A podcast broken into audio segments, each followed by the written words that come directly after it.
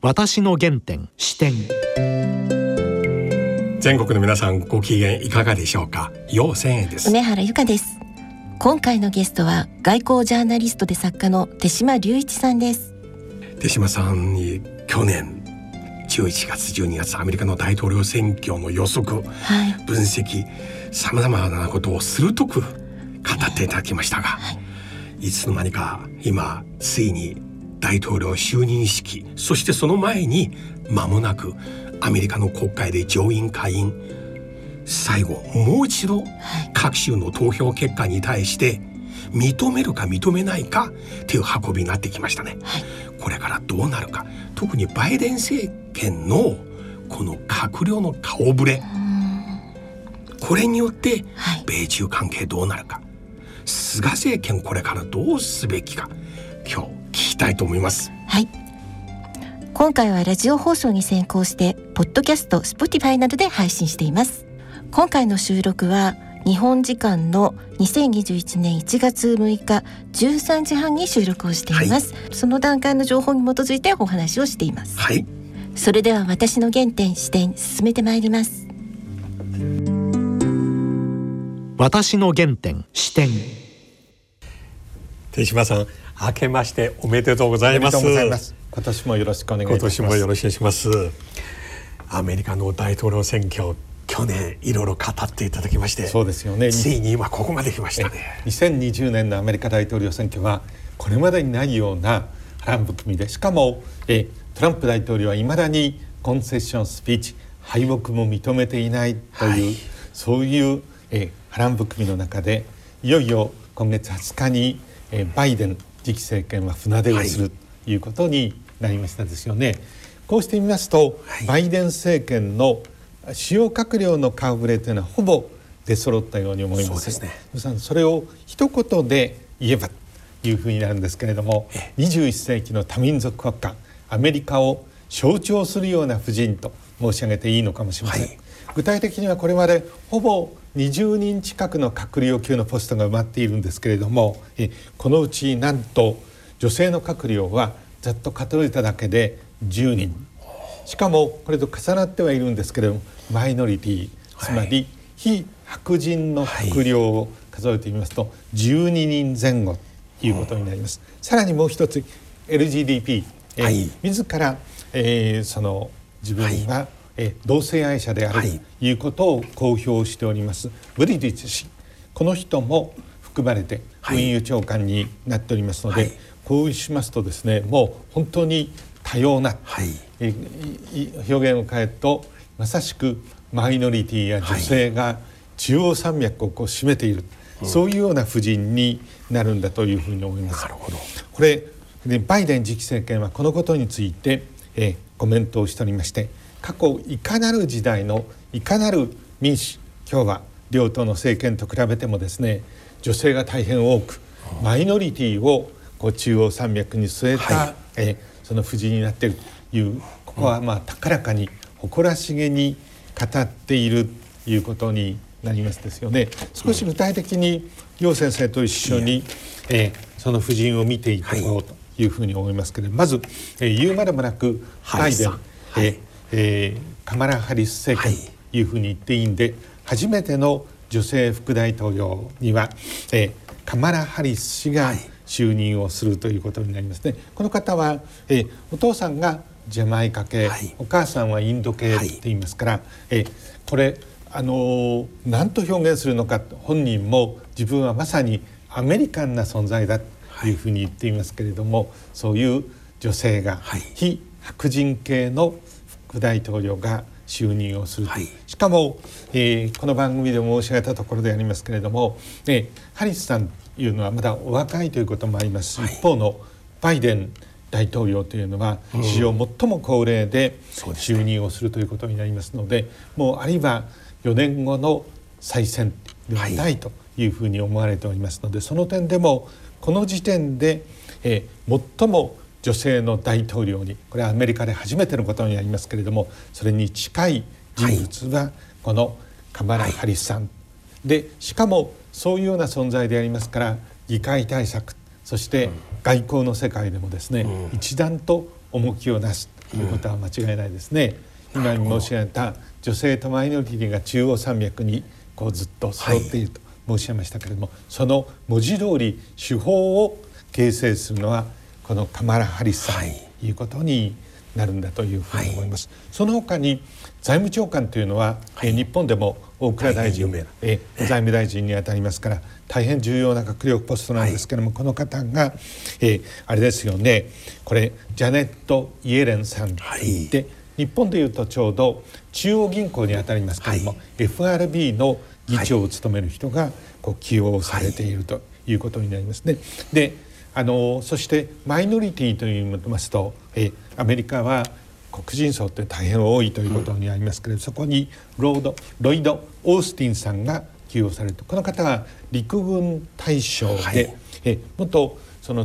中東地区をずっと担当します、はい、中央軍の司令官これ重要なポストですけれども、はいそね、それを務めた人が、えー、起用されるということになりました。えー、この現役の,、えー、あの将官、えー、軍人だった方は、えー、辞めた後ですね退役した後、はい、7年間は、えー、シビリアンの最高ポストであります国務長官というようなポストには国防長官というようなシビリアンのポストにはつけないということになっていますけれども議会が特別に認めれば例外措置としてとい。うことになりますから、はい、その例外措置を適用してえー、ロイド・オースティンさんは国防長官を、うん、このことも注目されますよね、はい、他にずっと見ていきますとこれ台湾系のこれなかなかの切れ者と言われているんです、はい、キャサリン、えー、タイさんが今重要な中国との、はい、えー、貿易協調を抱えておりますので、はい、そのようなあのポスト、えー、USTR の、えー、トップにまたいうことでありますので重要なポストに続々と女性が起用されている、うん、アメリカの内務長官というのはこれ少数民族を担当しますからここでネイティブアメリカン、はい、つまり、えかつてはインディアンと言われたような人たちなんですけれども、はい、この方々を代表するような形で、はい、ハーランドさんが内務長官に、え起用されるということになりますからこうずっと見てみますとアメリカの多民族国家そしてそれを象徴するような閣僚の顔ぶれ、はい、覚悟という感じがいたしますね。どうご覧になりますか？いやまさにその通りですね。しかもこのハリスさんは場合によっておそらく4年後ではなくバイデンさんの健康状況などを考えると、はい、4年の間も可能性全くないとは言えませんね。そうかもしれません。えー、大統領だけではないね。そうですね。大統領の継承権、ええー、第1位ということになりますのでしかも上院の議長ということになります。が今、えー、ここのところジョージアで選挙が行われて間もなく結果が出ると思うんですけれども、はい、え上院が仮に民主共和50対50なった場合には上院の議長を務めるハリスさんの1票で決まるということになりますが、はい、そういうケースでいうと事実上民主党が上院でもマイ、うん、あのマジョリティを言う、うん、しかしそのいずれにしてもこうキャスティングボートに行っているという点でこの,、あのバイデン政権のハリス副大統領のその地位重みっていうのは一段とやっぱり増していると思いますね。おそらく彼女のこれからの4年間はバイデンさんのかつての副大統領の時より存在感あると思います。そうですね。かつて副大統領と言いますと、うん、ね、あのジョンソン、えー、はい、ケネディ政権の副大統領なんですけれども、はい、えーあのキューバ危機が1962年起こった時に、はいね、え急遽 X コム、はい、緊急執行委員会という拡大閣僚会議が開かれるということなんですが、補佐官がですねいや誰か呼びあの忘れていると言って、ま、見回したところ副大統領のジョンソンさんこの人は 院内総務を務めた大実力者ですけれどもその方の招集を忘れていたというようなことになりますのであのジョンソン副大統領のうちに無論ケネディ暗殺の後大統領になるわけですけれども、はい、そのぐらいあの軽いポストの時もあるんですね。そのことをバイデン、えー、次期大統領よく知っていて、うん、えかつてえあのオバマ政権の時に副大統領に言われた時に、うん、あらゆる重要な会議にはちゃんと呼ばれる。それから重要な人事についてはちゃんと相談を受ける。ということを条件にその就任をしたと言われてますからもともと、ね、副大統領の地位というのはその時々によってもこんなに変わるそうですね。になりますので、えその点で言うとこの、えー、カマラ・ハリスさんは間違いなく非常に重要な大統領、うん、副大統領になると申し上げていいんだと思います。あとご存知だと思いますがこのホワイトハウスの中では国務長官より大統領の安全補佐かつてニクソン大統領の隣のキシンジャーさんのような方、はい、大変キーマンとして重要ですけれどもバイデン政権においてこのようなポジションはどうなりますか？ここもある意味で副大統領とと、はい、似ていましてですね、ええ。あのニクソン政権の時のロジャース国家 安全保障補佐官というのはですね、はい、その前ではロジャースさんというのは国務長官ではい、であの中国との,、えあの関係改善が密かに進むんですけどもその時に重要なインテリジェンス重要な情報はほとんど蚊帳の外 ロジさんロジャースさんには知らされていなかったといいますから、もう圧倒的にホワイトハウスの中の外交安全保障の司令塔、うん、シンジアさんが圧倒的な力を持っていて、はい、そのことをニクソン大統領は文字通り認めていたということになりますよね。ええ、今度はどうなのかという、はい、今度はサリバンさんという、この人は外交安全保障のベテランでこの方が起用されるということになりますけれどもこの人はキッシンジャーさんのような存在になるのかどうかというのは船出をしてみなければ分かりません。ただ一般的に言われますのは、えそのバイデンあの民主党政権というのは官僚機構にもよくこう目配りをした政権ということになりますので特に外交分野なんかではねあのトランプさんの時にはもう圧倒的にホワイトハウス。しかもバイデンファミリーが差配をしていたと。言っていいんだと思いますけどそれに比べてはるかに秩序だった官僚機構に、まあ、あの力を委ねてという形になりますが、そうしますと各省の相対的な力をえ高まってくるということになりますですよね。そういう中ではこの、えー、サリバンさんは外交安全保障分野の連絡調整ということで、はい、やや後ろに下がるのかどうか、うん、ここのところも実際始めてみなければわからないんだと思うんですね。ただいずれにしてもこの、えー、バイデン次期民主党政権にとって最大の問題は、うん、まさに楊先生も対中関係、ね、対中関係ということになりますね。はい、その際に、この問題の、はい、えー、その国防長官に、さっき申し上げました、ロイド・オースティンさんという黒人の陸軍大将というものを起用したんですが、そのことが果たして京都出るのか吉と出るのかここのところは今回の顔ぶれの中でですね最大の注目点申し上げていいんだと思います。ぜひ楊先生にも大変関心の高いところですから、うん、え台湾海峡の波は少しずつうねりを高めているように見えますけれども、うん、先生はどうご覧になりますでしょうか？私現在中国側が特にアメリカの大統領選挙に向かって連日ですね、ここ1年間珍しい大きい外相をはじめとしたアメリカに関係改善のシグナルを送ってるんです。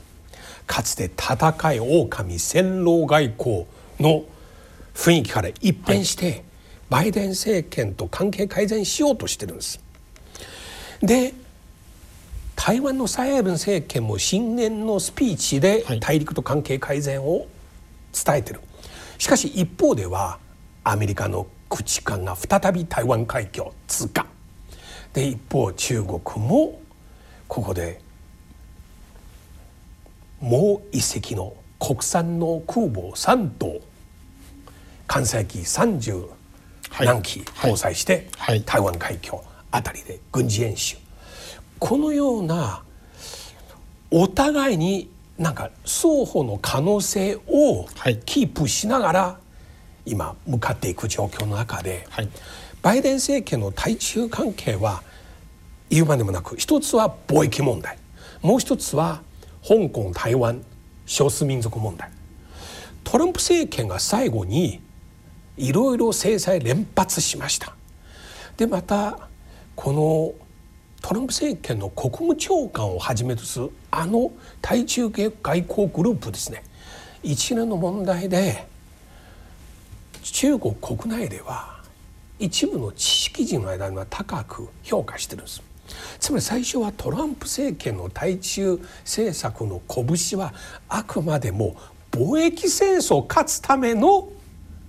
手段だと思ったの、理念によるものではない。トランプさんビジネスマンだから。しかし後半の一連の措置見ると結構励みになると。そこはバイデン政権継続するかどうか、うん、ぜひ大変重要なご指摘なのかというふうに思いますよね。え確かにえ習近平政権も貿易戦争はあるけれどもここのところはトランプさんというのはもともと不動産業から始まった リールの達人ということになりますから、ちょっと最初は強気に出て、そして、え先方が関税外交というのを繰り広げてくるということであります。それを受けて立って、い、つかはこれの良いところで妥協というふうに見ていたに違いないと思うんですね。結果としてはそうならなかった、のみならず、えー、アメリカ全土にですね特に草の根に中国に対する大変険しい感情がこう、うん、まさに伸びのように広がっていくということになりましたね。その結果、えー、米中関係は単なる貿易を中心とした対立の域を超えてまさに戦略的に米中が対立をする局面に入っていったということになりました。でそうした中で中国とてこのままですねそういう戦略的な対立を深めていくのかそのことにはいかに表面上強気の中国にしてもですね、ためらいがあるということになりますので、今度新しい政権ができるというところにちょっと背踏みをいうような意味を込めてもですねここに北京に対してえあの少しあの柔らかなシグナルを中国あのアメリカ側もそして同時にそれと相まって中国側からもですねワシントンに和解のシグナルをでそれに応じてくるようならであればよしもし、もしアメリカ側が非常に、え強い姿勢で臨むのならば中国はそれに対して対抗手段を考えているんだと思いますね、うん、まさにそういう意味で行き詰まるような水面下でさまざまなシグナルを出しながら背踏みが始まっているというような状況だというふうに思います。ただ今楊先生がおっしゃったように東アジアの安全保障のまさに核心部分というのは、台湾海峡にあり、申し上げていいんだというふうに思いますね。その台湾海峡の波は徐々にうねりを、その証拠に今楊先生が指摘をされたように空母希望部隊を常あの3個目のこれ正式には大体4個クラスあるとえいい3個でもこう順番に前線に背後にそして訓練にということですからこう回っていくんですけれどもそういう体制に入りつつあり台湾海峡をこうあの制圧をするというような状態になってきていると思いますね。したがって繰り返しになりますけれども東アジアの安全保障、つまり日本についての安全保障というふうに申し上げてもいいわけですけれどそれを挙げて台湾海峡の、ね、今後の行方にありというふうに思います。前にもこの、えー、番組で申し上げたんですが大変重要なのはやっぱり1972年の米中の和解に伴うまさに上海コミュニケに、えー、遡らなければいけないということになりますね。それは上海コミュニケは一言で言うと2つのポイントから成り立っている、うん、アメリカ政府は台湾海峡問題の台湾のですね、はい、平和的解決を希求すると書いてありますよね。うん、で同時に、えアメリカ政府としては台湾のつまり台湾側にもそして、え中華人民共和国の側にも双方の人々は中国の一つ。これワンチャイナポリシーというシンボリックな言葉に象徴されますけれども、え一つの中国というふうに主張していることをアメリカ側は事実としてこれを、えまさにアクノレッジ、え知り置いていると。どっちにも偏ってませんよね、はい、この2つなんですがさて台湾海峡の平和問題を希求するという部分ですけれども大変に台湾コミュニケというのは奥の深い先生よくご案内のように、え条項でありまして平和解決をアメリカは希求するというふうにこれも、えバイデン政権はこの路線を引き継いでいるわけですけれどもそれはしかし言葉を変えてみると平和解決の枠組みが崩れるつまり人民解放軍が殿下の宝刀を抜きながら台湾海峡を渡る構えを見せるというようなつまり北京が台湾を武力でその解放する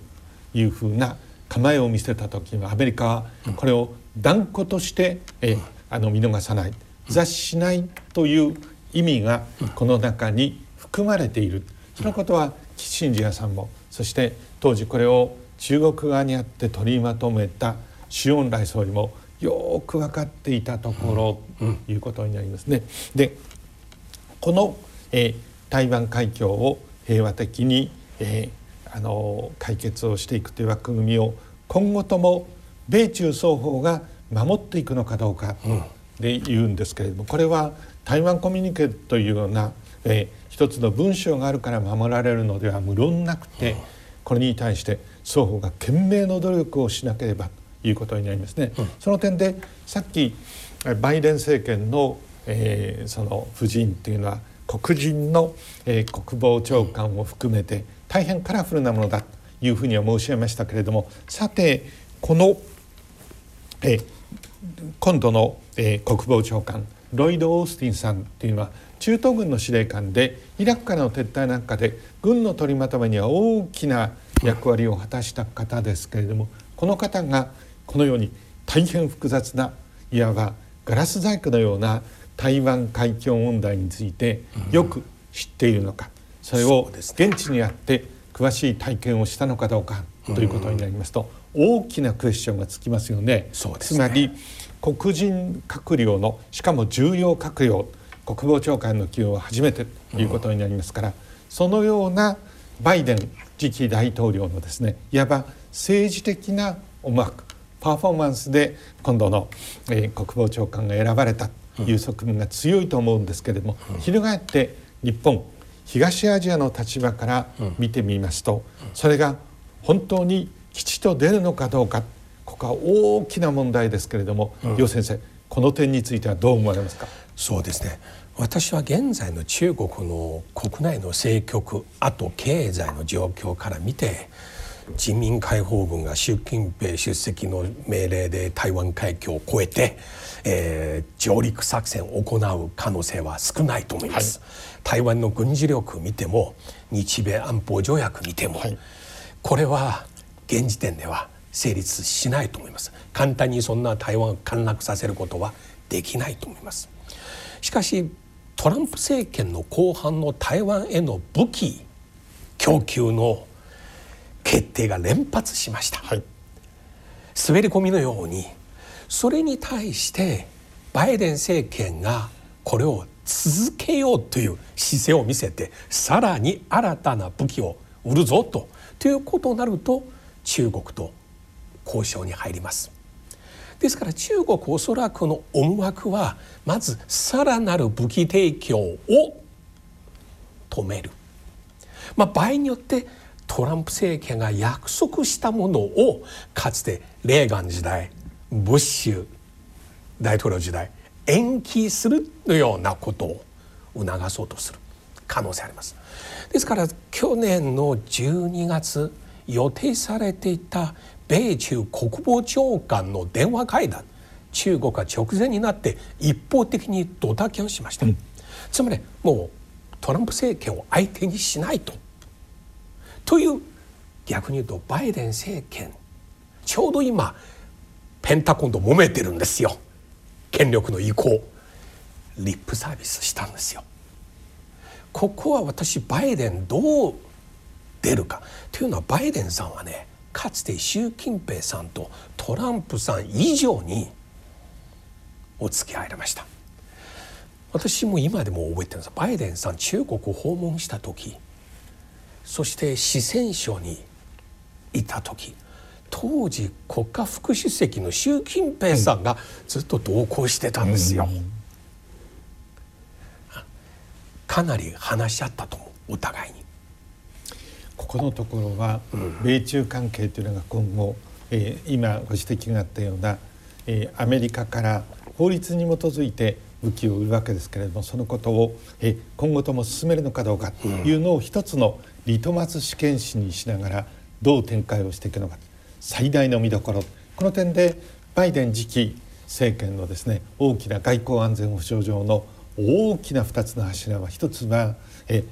イランが今いよいよ20%の核濃縮に入る、はい、そのイランとどう対していくのか。一方え台湾問題にこのバイデン政権がどう対応するのかというのはまだ、えあの次期政権の特に国防そして国務のところについては国務次官補国防次官補のレベルはまだ全て埋まっていませんのでこれからですけれども最大の見どころ。ただ長期的に言いますとですねおそらくえそのアメリカ側としてはアメリカの東アジアえ情勢の専門家たちはですねここ5年のところが大きな山場だ。いうふうに見ていますつまりここ今の段階で5年の段階で中国は必ずしもアメリカに対してそして台湾海峡を全てこう制圧するような力を整えておりませんので今この5年の間にアメリカは中国に対して、えー、強烈なメッセージを発して台湾海峡についてはですね手をつけさせないという強い姿勢を取りたいというふうに思ってるんだと思います。うんうん、一方北京の側からすると逆に言うと、えー、アメリカはそして世界の国々は中国に対する体制を整えてくるということになります。うん、もその新しい本のタイトルでもあるんですけれども、はい、菅政権と米中危機の中で大中華圏構想これ一帯一路ですよね。うん、それとあのアメリカ日本そしてオーストラリアインドのこういう新しい緩やかな同盟、うん、この狭間で日本がどう、うん、えーあの舵を取るのかということを大きなテーマとして佐藤勝さんと、えー、対論を繰り広げているんですけれども、この時にも分かりますようにこの5年でですね、えー、あのこの台湾海峡というものについて、えー、さらなる危機が深まるのかどうかというところが一つ大きなポイントになるように思います。そうですねあのもう一つはこの米中の貿易戦争トランプさんはもう打つべき手はかなり打ってきました。そしてバイデンさんはトランプさんとテレビ討論の時に、はい、トランプさんのやり方批判したんです。つまり貿易戦争アメリカに損失をもたらした、はい、じゃあバイデンさんになったらどうしますかとこれまでトランプさんが一つは関税上げること、はい、もう一つは中国に対して知的所有権技術の輸出。あとは軍事関連少数民族関連の企業を全部ブラックリストに載せてストップしたと。これはね中国が今急いで米中関係緩和しようとするもう一つの背景だと思います。ここも大きなポイントです、ね、バイデンさんどうするか。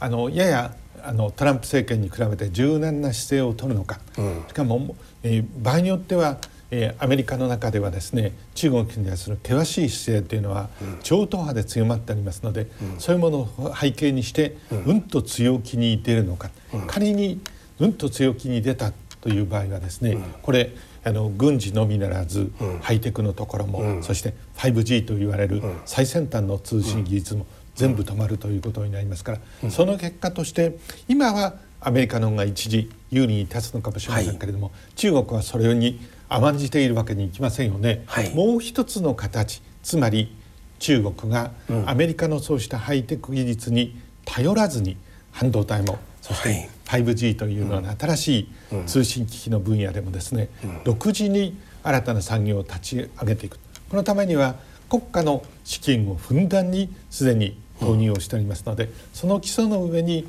そういう路線を進んでいくのかということになりますと、アメリカと中国、世界をまさに二分したようなもので、えー、こうあの対立をしていく、うん、そして中国が全くアメリカのシステムと縁を切った形でですね、うん、独自のサプライチェーンを、うん、えー、形成をしていく。という可能性は残っているんだと思いますよね。うん、そのようなものに進んでいくのかどうか、その時には日本はどちらの陣営に、はい、台湾の半導体企業はどちらの陣営にということで、一つ一つのところについて選択を迫られてしまうということになりますのでその点でも今東アジアはとりわけ世界第三の経済大国日本は大きな岐路に立たされている。さて日本はどんな進路を選ぶべきかはい、先生はどうご覧になりますか？いや菅政権はこの点に関しては、はい、私はまだはっきりしてない感じがします、うん、日米関係重要だと言ってるけれどもまた対中国は日本の民主国家としての理念を抱えているんですけれどもアメリカはすでに発動した具体的な制裁に対して日本は参加するかしないか、あるいはアメリカの制裁によって日本の対中輸出も一部できなくなる中ちゃんと従っていくのか。というのは例えばファーウェイなどはアメリカから調達できない場合すで、はい、に相当の部分日本から輸入することになってるんですよ。そういったことによって菅政権はどういうポジション、うん、まさに産業システムの点でもそうです。加えて、うん、あの菅政権を成り立たせている力の背景を見ますと二階幹事長という人が菅政権の生みの親と言っていいんだと思います、はい、この人はえ一帯一路の国際会議に え当時の安倍総理の親書を携えて乗り込んでいきそ,、ね、そして習近平さんとも会っていい名うての親中派というふうに申し上げていいんだというふうに思いますね。そういう人がいるということもありそのことは誰よりもよく菅総理そのものがよく分かっているということになりますから菅総理はえ日米同盟というのは日本の外交安全保障の基軸にしつつ、中国とも良好な関係を築いていくとこれまさにえあの結婚式のスピーチのようなものですけれども そういう社交辞令で済むような時代は、終わりつつあってどちらを選択するのかということになりますけれども現時点でいうとまだ色を出していませんよね。出してませんね。出してますよね。これもある意味ではアメリカの動向も見ている。米中関係も見ているというんですけどその中でどうでしょうか楊先生。アメリカのえハイテク企業あの今度通信企業、はい、3社のニューヨークの株式市場からのえ上場を廃止をするというふうに1回決まってこれは大変強い措置のように見えましたよね。まあ、あのトランプ政権が推進をしたという。でこの段階ではえバイデン次期政権もそれを踏襲するかに見えたのですがここでちょっと異変がありました、ね、突然ね、うん、昨日になりまして、うん、このチャイナモバイルチャイナユニコム、うん、中国の一番通信大手3社、ニューヨーク上場そのままキープ継続することになりましたね。このことがこれ裏に何があったんでしょうね。あのまだ全体の全貌は明らかでないのですけれども、バイデン次期政権の動向も見ながらの決定であることは間違いがないということになりますから、これで、えー、お聞きの方々は一体米中関係はどっちに行くのかということなんですが楊、先生も私どもも、えー、その、はい、えー、中身に、えー、最前線で取材をしている、はい、そして先生はあの見識を磨いておられるわけですけれどもどっちなのかはっきりしてくれと多分この放送をお聞きのリスナーの方は思っておられるに違いない。しかし今の段階でこちらの方にっていうのはミスリードしてしまう可能性がありますよね。ね、つまり2つの潮流がこうない混ぜになりながら、はい、え流れていてまだどちらだというようなことを申し上げる状況にないとそれだけ今米中関係はひいては東アの情勢は大変複雑に絡み合っているということですよね。水面下でバーター今やってる最中かもしれない。えただ私の立場から言いますと外交安全保障を見ている立場から言いますと、うん、オースティン次期国防長官の任命というのはですねほとんど最初はですねミッシェル・フロノイさんが、えー、この方は、えー、国防次官を務めた女性の、えー、安全保障外交分野のプロフェッショナルです。がこの人がそもそも、えー、国防長官の最有力者だと見られていました、ね、どうもしかしこの人に代わってえオースティンさんを指名をしたということなんですけれどもこういうケースですと普通は水面下でですね何か大きなあの軍事産業との癒着とか、え、スキャンダルがあるっていうケースなんですがそれほど際立ったものはないというふうに言われているんですね。にもかかわらずというそれでは全体としてこれほど複雑な台湾海峡問題を含めた東アジア情勢について誰がより精通しているのかというと間違いなくミッシェル・フロノイさんえー、がそうなんですけれどもそういうふうな、えーえー、選択をしなかったということになっていますよね。それであの黒人の、えー、国防長官をあのいうことになりましたここのところについてはちょっとやっぱり不安が。そして実はこのミッシェルはカート・キャンベルさんと言われるあのこの人は国防次官補を歴任した東アジアとりわけあの台湾海峡問題のプロの中のプロと2人でシンクタンクを形成していたということになりますからカート・キャンベルさんも何らかの形で新しい政権にはもし彼女が国防長官になっていた場合にはこう、えー、起用されるいうことになるのでしたけれども、うん、そうならないということになりますので、えー、必ずしも東アジア情勢に精通をしていない、え国防長官のもとでこんな難しい情勢に対応できるのかどうかいうことになりますと、うん、日本の立場から見てもこの点はちょっと不安な感じがいたします。いやこの手島さんと佐藤さんの菅政権と米中危機この本をまさに今一番読むべき時ですね。これから菅政権どうするか対応できるかハプニングも含めてそうですねあの一言で申し上げますと菅政権の中にある中国との関係を良くしていきたいという人たちとそれからアメリカは全体としてはやっぱり中国に厳しい姿勢を取りますからその中でこう矢印のように揺れ動くというようなことになるとですねこれ日米同盟にもきしみが出てくるということになりますし今中国包囲網を築こうとしている日本アメリカだけではなくオーストラリアインドからも厳しい眼差しが向けられるということになりますからここは、えー、菅政権内政の分野でも特に、えー、コロナ禍の対応で少し厳しい局面に入りつつありますので外交上でもこれが台湾海峡問題を含めた東アジアの安全保障が菅政権のアキレス腱の一つになるかもしれないということを申し上げておきたいと思います。アキレス腱ですね。今日ありがとうございました。私の原点視点いや手島さんの今バイデン政権の閣僚の人事についての指摘は実に鋭いですね。特に国防長官、はい、最初考えた人事、はい、と今度中東担当した中央軍司令官。東アジアに詳しい方ではなく、うん、中東に詳しい方がなったと、はい、ですから多様性は大変ありますが、うん。はい、一方ではこちら東アジアにおいてどのような出方になるかちょっと今、はい、少し読めないんですね。そのあたり注目していきたいですね。